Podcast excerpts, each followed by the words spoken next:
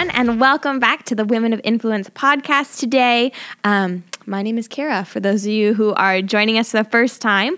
But we are in uh, the middle of our My Story series, and we've just bringing some incredible women into our studio just to share a little bit about their story. And um, I have not left one yet, not inspired. So today is definitely going to be good. Um, each series or each session, we assign one of our speakers a word, and today we're going to be talking about prayer. And um, our woman of influence that we are interviewing, her name is Ashton. She is actually on staff here at Influence Church, and uh, Ms. Tammy, what is her official title? Director of Director of Prayer. Director I of think Prayer. Director of Prayer. How about that? it's it seems fitting that we're talking about prayer today. mm, so good. You know, um, Kara, it is so good to be back in our studios and as you said, we're trying to bring a word around every woman of influence, mm-hmm. every story. So we're in My Story series, and every woman has a story. And welcome, Ashton, uh, in being a part of this. And, you know, you and I were talking prior to coming into the studio a little bit about your story and what brought you this far. Uh, we're not uh, videoing this particular one, but you've been in several videos here at our church. And if you have followed us here at Influence Church, um, you're a beautiful woman and you, you have a beautiful heart. And to look at you, I would say, she's a model. And then you would say, yeah, actually, she is. Um, that's part of your story, and it's part of what brought you to LA. But let's start at the beginning. Tell us a little bit about where's home for you, a little of your backstory, and then what brought you to LA. Yeah, well, for me, I grew up in Owensboro, Kentucky, so super small town very conservative there. We everybody went to church just because it was the thing to, it was the politically correct thing to do. Mm. And I grew up in a family that didn't necessarily have faith of their own, but yet even as a child I can remember being 3 years old and having conversations with God and talking to him as if he was as real to me as my mom or my dad, but I didn't understand what that was. I didn't understand that that was prayer. I didn't understand that I was supposed to have a relationship with God. It just felt normal to me, even though it wasn't something I was taught. It wasn't something my parents brought into my life. It was just part of something I discovered really as a three year old. That's, po- that's powerful. And I think just the fact that God desires a relationship with us all. He mm-hmm. truly does. And I think there's someone listening right now that maybe you think to yourself, I wish God did that to me. Well, He's doing it now. Mm-hmm. He's doing it right now. Right now, His Spirit is speaking, I love you and I want to know you. And that really is part of what prayer is. Mm-hmm. Um, tell us a little bit now, coming, how, how and why did you make your way across the country to LA, California? What brought you here? like I said, my spiritual journey started way back when I was a very young girl, and I didn't understand faith. I didn't understand church. I didn't understand any of it. All I knew is that God has called each of us with a purpose, and He wants us to seek that out. Yeah. And so, all my life, I can remember up until the age of 14, just seeking out the Lord. Well, what does that mean? If I have a life, what can it be used for? Because at a really young age, I preferred for God to just take me off the planet and I didn't want to live a life. But God said, No, I've given you a reason to live and specific things to do. And so I was on a quest to find that. And I remember, honestly, I was watching the Dream Center in Los Angeles being built, and I was seeing the compassion that Matthew Barnett had for a specific city. And I started saying, Lord, give me a story that's worthy of being written of. Give me something that I can do that can make an impact on my generation. And for me, something that I had to be transformed in first was at about that same time, at the age of 14, I started going to youth group. And it's when I discovered truly that I was a sinner, if I'm being honest. I didn't understand that concept because, again, I wasn't taught until I got to church and realized, oh, just because I'm talking to God doesn't mean I'm necessarily 100% giving my life to Him. And so I understood at that moment this is what it looks like to commit my life and my purpose to Him. And so in that moment, I had a youth pastor that spoke a message to me, and he held a mirror in front of my face and basically just like slammed it across the wall and said, What you see in that mirror is not who you are. And at that moment, I realized that everything you try to define yourself with is meaningless. And if you keep seeking after those things, you'll wind up feeling worthless. And it doesn't so matter powerful. if you're in Christ or out of Christ, if you're seeking things that are worthless, you are not going to feel good about anything. You're oh, not going to be happy. So good. You're not going to be full of peace. And I wrestled with that because I was like, I'm a Christian. I've walked with you all my life, and I don't feel complete and I don't feel whole. And the Lord said, Well, that's the crisis that the entire world's facing men, women, children, it's what we're being taught, and identity crisis is what's taking over everything. And so I, that day, I just took a step of faith. Like I said, after watching Matthew Barnett and getting a passion for Los Angeles, I felt the Lord say, if you're going to take care of a problem on this mass of a scale and you're a single person, you have to go to the root of the problem and not work on the outskirts of it. So you can't start in Owensboro, Kentucky, where they're already underneath the dynamic of an identity crisis. You have to go to the heart of the matter, which for me, I believe that is entertainment. I don't blame entertainment, but I think that we need to be a people that communicate the right message of what identity, worth, and value actually are so that a different message can come out of there. That is, that is so powerful. Okay, we have to take a minute and just talk about this. This is too good. You know, I tell people all the time until you value yourself, no one else can value you. So it's got to start on the inside. And and now remember we're talking about prayer because prayer is communicating with God. It's telling God what we feel, what we think. It's listening to him. It's allowing him to speak to us. You know, prayer isn't just us speaking, it's allowing him to speak. And he's the one who gives us our worth. Mm. He's the one who gives us our value. He's the one who gives us our identity because he placed it in us at birth. So, what do we do? We're at a crisis in our country, we're in a crisis in our culture right now. We can blame Hollywood. We can blame, you know, um, New York, LA, some of these port cities, we can we can blame people, but in, in reality, we need to start with blaming the enemy, who is the liar, and he's trying to deceive, rob, steal, and destroy. So, what did you do from that point?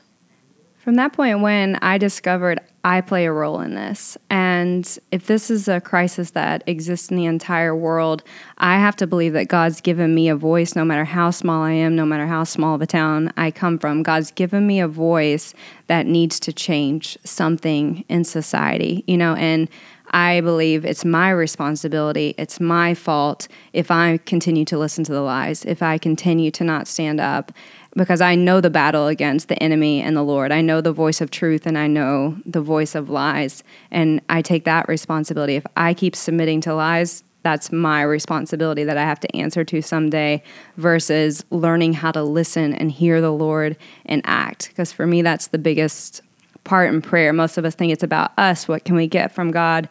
What can we ask of God for Him to do for us? But in reality, it's about us being able to hear and respond so that we can actually do what He intends for us to do. That's that's perfect. I mean, that's the definition right there. I, that's amazing. Okay, so you're you're in LA. Um, you actually started kind of a, a, ministry nonprofit organization. Tell us about that. So I started um, a nonprofit called Beauty I Am, which was the heart of everything I've said, and really focusing on um, we've worked with men, but also with women who are voices in the entertainment industry and training them what it means to be strong from within. So finding that beauty within themselves, which, me- which means stripping yourself of insecurities, stripping yourself of fear, stripping yourself of things that are hindering you from actually fulfilling what God has asked you to do, so that when you're there and you're in your moment of influence, you don't lose it because you're so consumed with yourself or your weaknesses or your own desires that are only to prosper you and not to prosper God's kingdom and his purpose in yeah. what you're doing.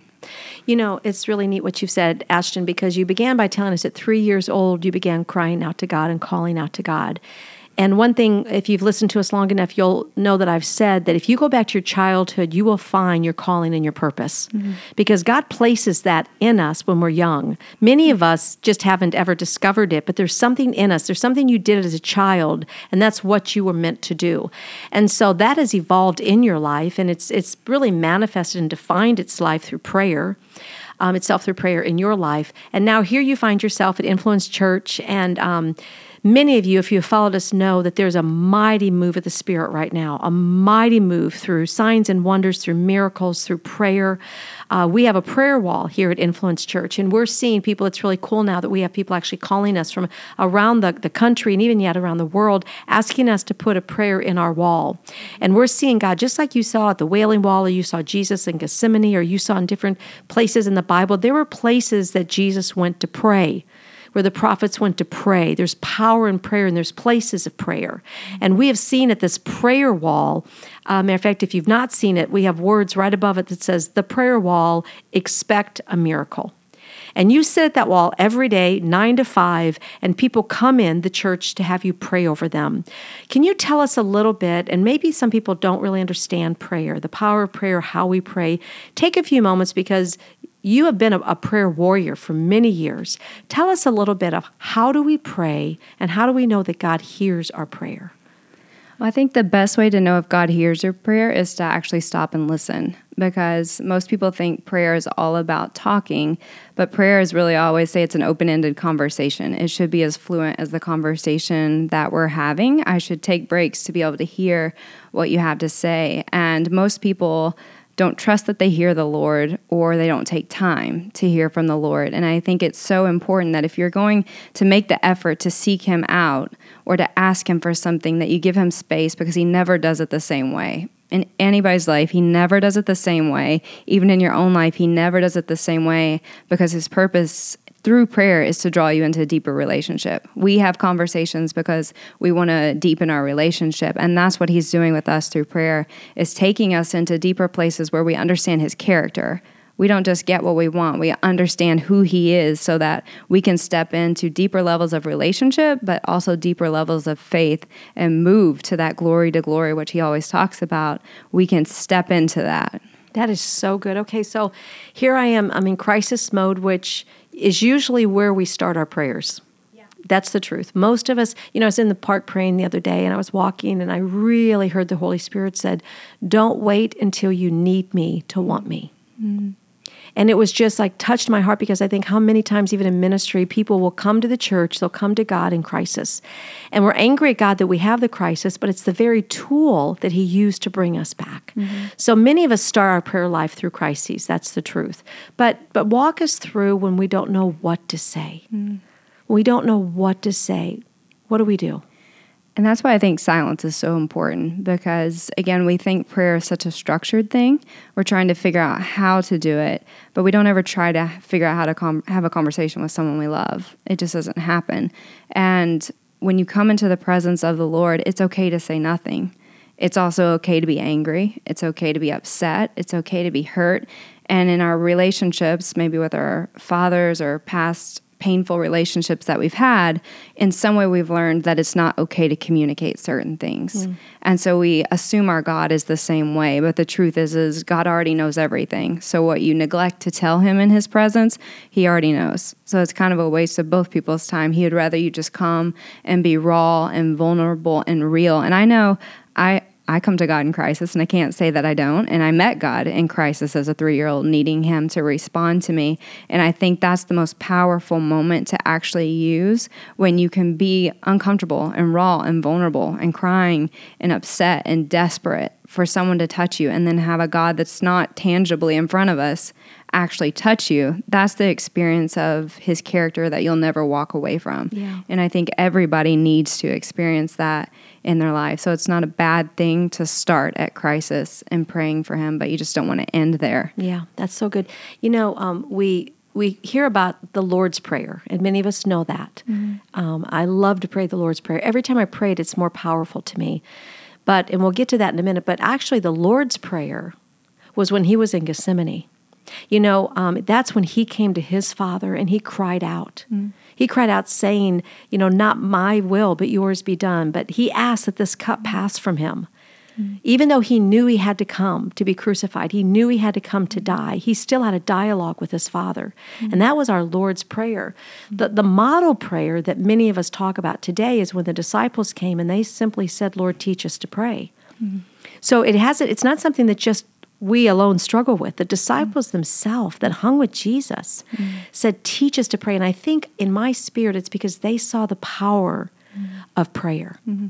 They know that when He would draw aside, and for me, I've, I love to draw aside. I have my own war room, my own prayer room. I love to be alone. There's intimacy and there's things I have alone in, in that room that I, I can't share with anyone else. So I do believe that when He said, um, draw aside, and they saw him draw aside. And but when he said these words, and, and I want you to just talk to some men about it. When he said, "Our Father," recognizing authority, who he is, hallowed be thy name.